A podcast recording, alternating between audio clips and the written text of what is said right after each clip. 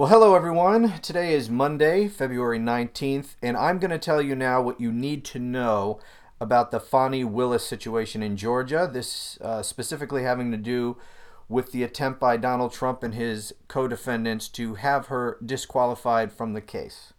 Now, much of what you hear discussed about this issue um, on cable news and elsewhere is either completely incorrect or at best um, incomplete and, misleading. Now, as is usually the case when there are salacious details involved, that is what has really uh, dominated the coverage of this and um, has confused the issue. I I saw a clip from Sean Hannity the other day, and he began his show by saying that uh, the hearing, this was the first day of the hearings, where Fani Willis uh, testified. He said that the hearings were uh, something along the lines of an unmitigated disaster for Fani Willis. Now, it goes without saying that Sean Hannity is a moron. Uh, and that statement makes it obvious. He, he has no idea what he's talking about. Legally, that was not a uh, an unmitigated disaster. Now, it could be an unmitigated disaster in terms of, you know, personally having all this garbage said about you on a televised court proceeding, but legally, uh, she helped herself a great deal in those hearings. Now, here's here's here's what you need to know. Okay, in a disqualification motion such as this, they need to show that the prosecutor uh, has a conflict of interest so severe that it deprives the defendants from receiving a fair trial. That's what they need to show. Now, there could be different kinds of conflicts of interest. For example, um, a prosecutor who has brought charges against a man who was sleeping with the prosecutor's wife. Okay, that would be a severe personal conflict of interest such that it is not, it, you would have to disqualify that person. You can't have a prosecutor prosecuting um, a guy who slept with your slept with the prosecutor's wife. Okay, for obvious reasons, that defendant is probably not going to be getting a fair trial, uh, and that that prosecution may have been it is reasonable to assume that the prosecutor was motivated by things other than uh, an objective application of the law when they're going at when they're prosecuting uh, the a guy that uh, slept with their wife, right? Okay, so that's obvious. So that's a personal conflict of interest, and you can you can think of many different types of personal conflicts of interest uh, for all different kinds of relationships and things like this. That's not what is being alleged here against Fani Willis. What's being alleged is that she has a uh, a conflict of interest that is financial. And here is their theory of the case. And when you when you really lay it out, it it's really ridiculous to the point where you you you ask yourself why did they even have a hearing about this?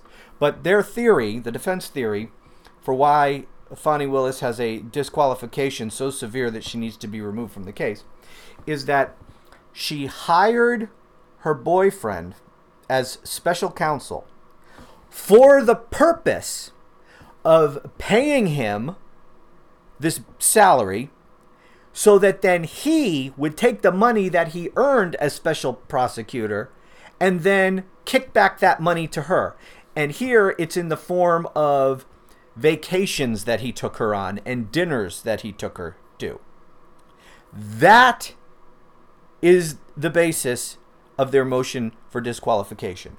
That she hired this guy in order to pay him money so that he could then use that money to buy her dinner and take her on vacation. And that is why she should be disqualified from prosecuting Donald Trump and the co-defendants. that that they're saying that that conflict of interest creates for the defense a situation where they cannot get a fair trial and that she brought this case. She indicted Donald Trump and these other people only so that she could hire this guy and then uh, be taken out to dinner and, and on vacation with the money that he earned as special prosecutor. Now, that is uh, to me, on the face of it, absurd. To the point where even even yeah, whatever. I'm not going to go down that road. Look, it's ridiculous, but that's where we are, and that is what these hearings in front of Judge McAfee are about. They're trying to ascertain whether that is true, whether Fani Willis hired this special prosecutor Nathan Wade and indicted Donald Trump and the co-defendants. Well, let me back it up. She indicted Donald Trump and the co-defendants just so that she could hire Nathan Wade, pay him a salary so that she, he could then kick back some some of that money to her by taking her out to dinner and on vacation. That's their argument. That's what these hearings are trying to get to the bottom of. It has nothing to do with her dating the special prosecutor. Uh, has nothing to do with that. That is not a conflict of interest. That is not an ethical or legal violation. It might not be the greatest decision. It's probably not advisable, but it is not illegal, it's not unethical, and it certainly doesn't create any conflict of interest such that the defense, the defendants cannot receive a fair trial. How does two of the prosecutors dating each other deprive the defendants of a fair trial? It doesn't. It's ridiculous. And by the way, um, in case you, you know, didn't know this, um, people in workplace environments date each other all the time. Go into any workplace anywhere in the country, and there's probably people who are dating each other if the workplace is big enough. If there are enough people working there, there's probably people who are hooking up. Okay? Uh, and it's no different for prosecutors' offices. I guarantee you. I've worked in several of them, and I guarantee you that prosecutors date each other within the office. Um, and there's nothing wrong with that, not from a legal, ethical, or conflict of interest standpoint. Uh, if if that were the case, we'd have DA's offices being disqualified from cases, having to dismiss cases all over the place. It's it's just absurd and it's ludicrous. So the question is, uh, did Fani Willis have a financial conflict of interest in that she hired this man in order to get kickbacks in the form of dinners and vacations? Which, first of all, there's been virtually no evidence to that whatsoever. The only evidence that has been offered um, so far, and by the way, let's clear this up. Who has the burden of proof?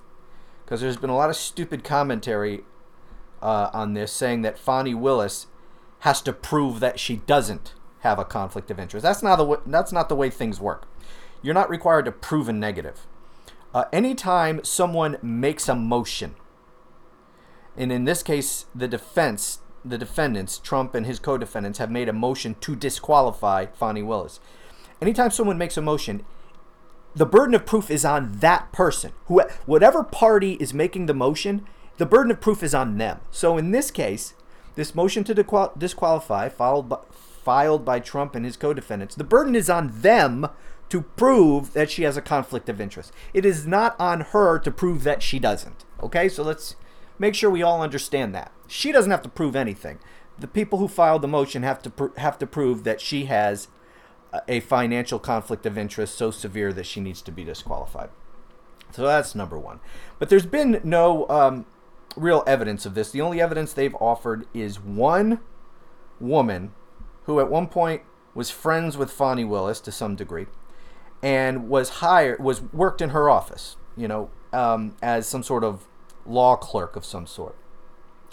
Um, and her her testimony, her entire testimony, not that there was any, she didn't testify to any financial conflict of interest. She simply was testifying that Fani Willis began her um, her romantic relationship with Nathan Wade prior to 2022, which is when Fani Willis said that, uh, and Nathan Wade said that their relationship began. They said it began in 2022, which was after the charges were already filed and after Nathan Wade had already been um, hired. So it, if that's true, it blows up the defense argument that she she indicted these people so that she can hire her boyfriend and get kickbacks.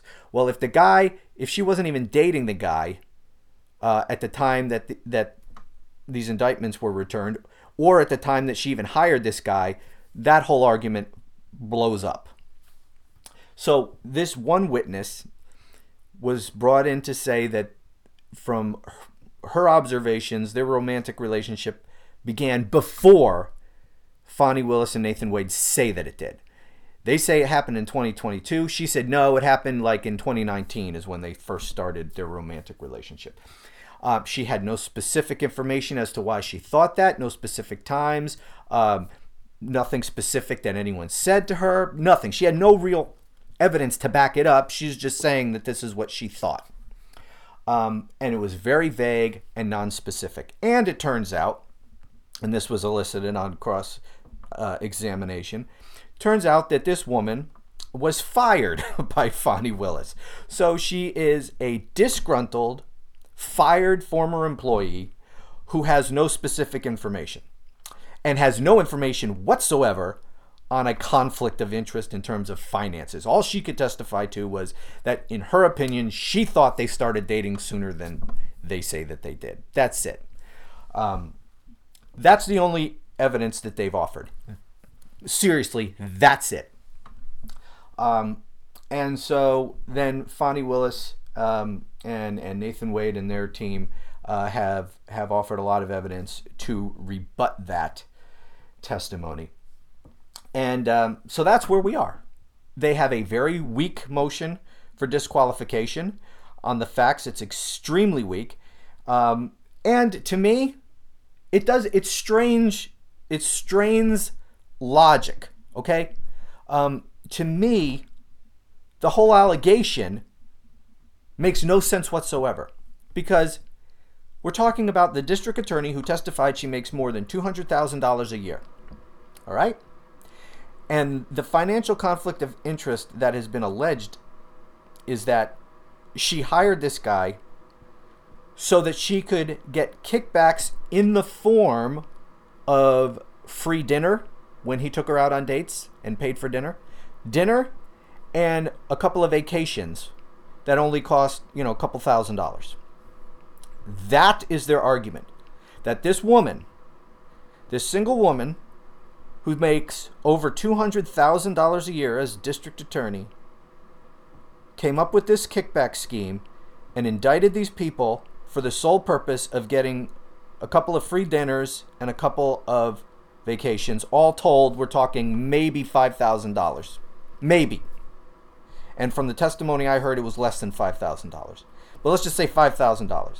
So this woman who makes $200,000 a year indicted all these people and it hired this guy for the sole purpose of getting kickbacks to the tune of about $5,000. Uh, does that make any sense to you? No, of course it doesn't make any sense. It's ridiculous. It's stupid.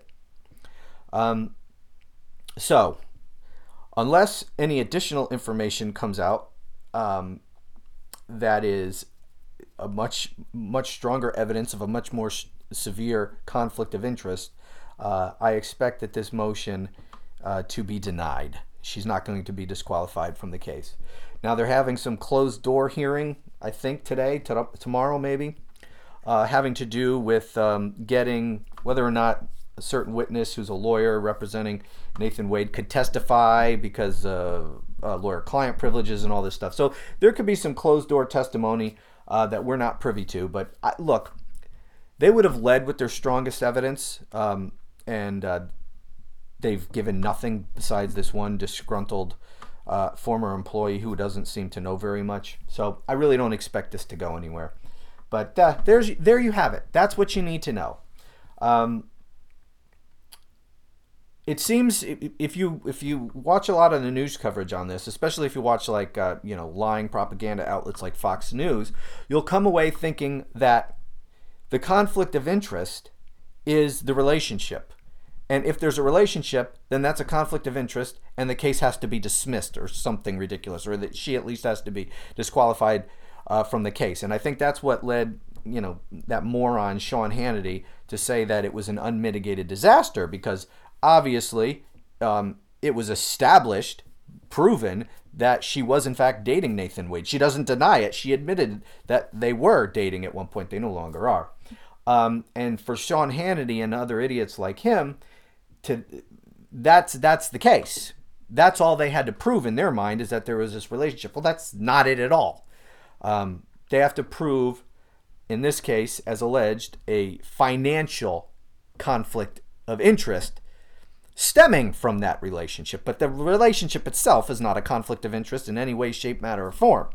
Um, so, just wanted to clear that up because there's so much uh, incorrect commentary out there about it. So, that's it. As always, my friends, thank you for listening to this.